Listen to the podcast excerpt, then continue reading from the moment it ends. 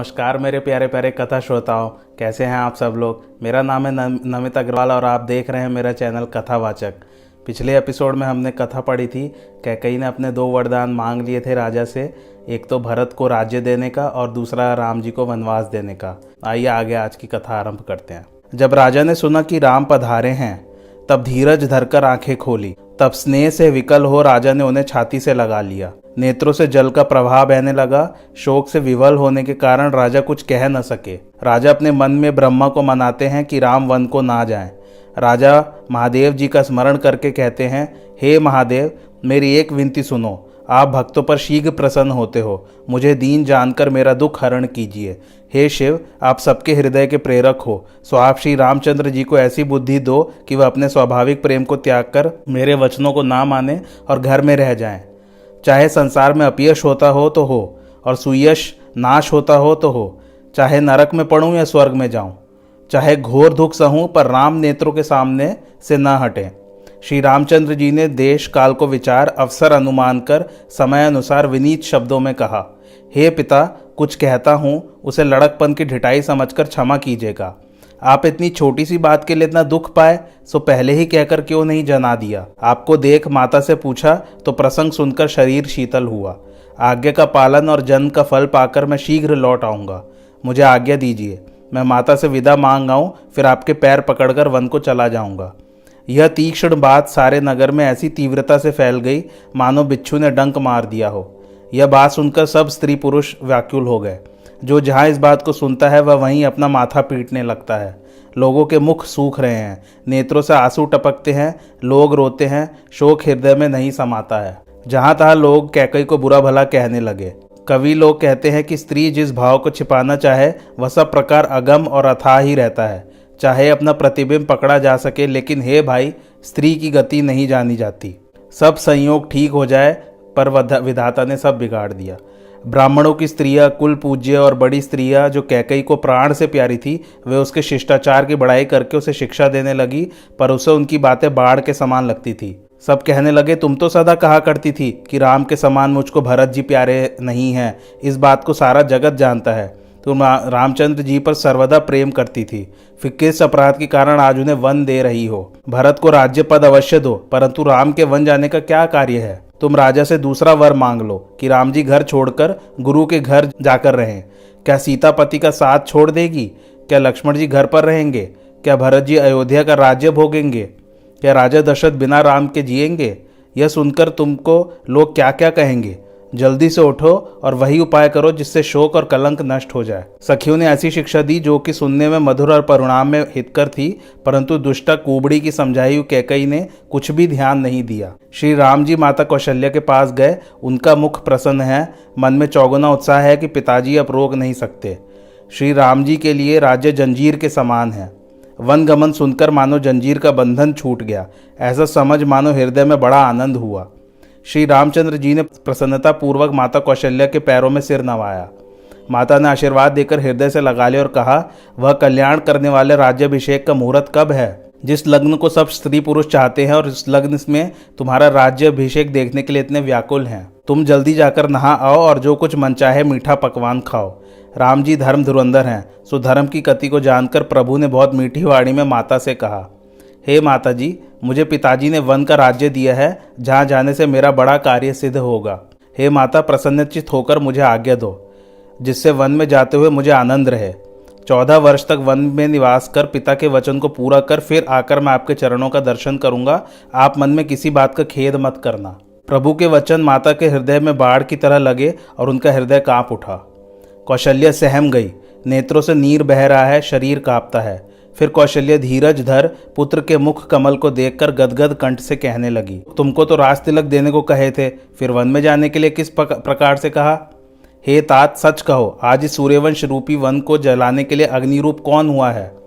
पास खड़े सुमन ने सारा प्रसंग रानी कौशल्या को कह सुनाया। प्रसंग सुनते ही कौशल्या गूँगी की तरह रह गई। कौशल्या न तो राम जी को रख सकती, न जाने को कह सकती। विधाता की गति सदा सबके लिए टेढ़ी होती है। लिखने लगे चंद्रमा और लिख गया राहु। रानी संकट के सोच में विवश हो गई। फिर वह सयानी स्त्री धर्म को समझ, राम और भरत दोनों पुत्रों को बराबर जानकर धीरज धरकर बोली, तुमने यह बहुत अच्छा किया, क्योंकि पिता की आगे का पालन सब धर्मों में मुख्य है। मेरे मन में जरा भी शोक नहीं है, परंतु तुम्हारे बिना भरत, राजा और प्रजा को महादारुण दुख होगा। हे तात, यदि केवल पिता की आज्ञा हो तो तुम मुझ माता को भी बड़ी जान वन में मत जाओ। और यदि माता पिता दोनों की आज्ञा हो तो तुम्हारे लिए वन सैकड़ों अयोध्या के समान है। अहो, आज वन भाग्यशाली है और अयोध्या भाग्यहीन है, जिसके तुमने त्याग दिया। हे पुत्र, देवता और पितर सब तुम्हारी पलक के समान रक्षा करें।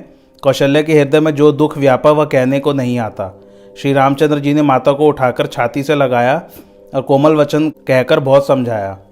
उसी समय वनवास का समाचार सुनकर सीता अकुलाकर उठी और सासू कौशल्या के निकट जा सासू के दोनों चरण कमलों को प्रणाम कर सिर झुकाकर समीप बैठ गईं। सीता ने कहा, प्राणनाथ, वन में जाना चाहते हैं। अब किस पुण्य से साथ चलना होगा? क्या शरीर और प्राण दोनों प्रभु के साथ जाएँगे कि अकेला प्राण ही? ब्रह्मा की करनी कुछ जानी नहीं जाती। सीता जी सुंदर नेत्र कमलों से जल भाती हैं। उसे देख राम की माता कौशल्या ने कहा, सुनो, सीता अति सुकुमारी है। सास ससुर और परिजनों को बहुत प्यारी है। मैंने जो ये प्रिय पुत्र वधु पाई है, वह रूप की राशि और सुंदर गुणशील वाली है। जब इसके फलने फूलने का समय आया तो विधाता प्रतिकूल हो गया। इस सीता ने पलंग को, गोद और हिंडोली को छोड़कर कभी धरती पर पाव नहीं रखा। वही सीता तुम्हारे साथ वन चलना चाहती है। हे राम, तुम्हारी क्या आज्ञा है? वन में हाथी, शेर, राक्षस और दुष्ट हिंसक जीव फिरते रहते हैं। पत्थर के क्रमी जैसे स्वभाव वाले स्त्रियाँ उनका जंगल में दुख नहीं होता है, क्योंकि उनका स्वभाव ही कड़ा होता है। अथवा तपस्वियों की स्त्रियाँ वन में रहने योग्य हैं, जिन्होंने तपस्या के हेतु सब भोग तज दिए हैं। तज मतलब त्याग करना। हे तात, सीता वन में किस तरह रहेगी कि जो चित्र लिखे बंदर को भी देखकर डर जाती है? कौशल्या जी कहती हैं कि यदि सीता घर में रहे तो मुझको बड़ा अवलंब रहेगा। श्री रामचंद्र जी अपने विवेकपूर्ण वचनों से माता को संतुष्ट कर, वन के समस्त गुणों और अवगुणों को प्रकट करके सीता को समझाने लगे। यदि तुम अपना और मेरा भला चाहती हो तो मेरा वचन मानकर घर में रहो। मेरी आज्ञा है कि तुम सास ससुर की सेवा करो, इससे बढ़कर कोई दूसरा धर्म नहीं है। जब जब माता मेरी शुद्ध करे और प्रेम से विकल हो जाए, तब तब तुम पुरानी कथाएँ कहकर कोमल वाणी से समझाना। हे सुमुखी, मैं सत्य कहता हूँ कि तुम्हें यहाँ केवल माता के हितार्थ ही रखना चाहता हूँ। मैं पिता का वचन पालन करके शीघ्र ही लौटूँगा। हे वाम, प्रेम के वश होकर हट करोगी तो परिणाम में दुख पाओगी। वामा मतलब पत्नी। वन तो कठिन और भयंकर होता है, जहाँ घोर धूप, जल और वायु से बड़ा ही कष्ट उठाना पड़ता है। मार्ग में कुश, कांटे और अनेक कंकड़ पड़े रहते हैं, जिन पर बिना जूते के पैदल ही चलना होगा। मार्ग में बड़े बड़े पहाड़ भी आएँगे, कंदराएँ, खो, नदी, नद और नाले ऐसे ऐसे अगम, अगाध और भयंकर आते हैं कि जिन्हें देखते नहीं बनता। भालू, बाघ, भेड़िए, सिंह और हाथी आदि ऐसे घोर शब्द करते हैं जिसे सुनकर धैर्य भाग जाता है। पृथ्वी पर सोना पड़ता है, पेड़ों की छाल के वस्त्र पहनने पड़ते हैं और भोजन के लिए कंदमूल, फल मिलते हैं।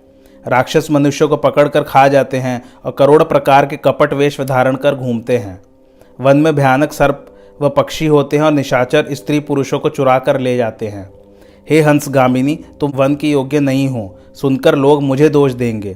प्रियतम के ऐसे वचन सुनकर सीता के कमलवत नेत्रों में जल भर आया।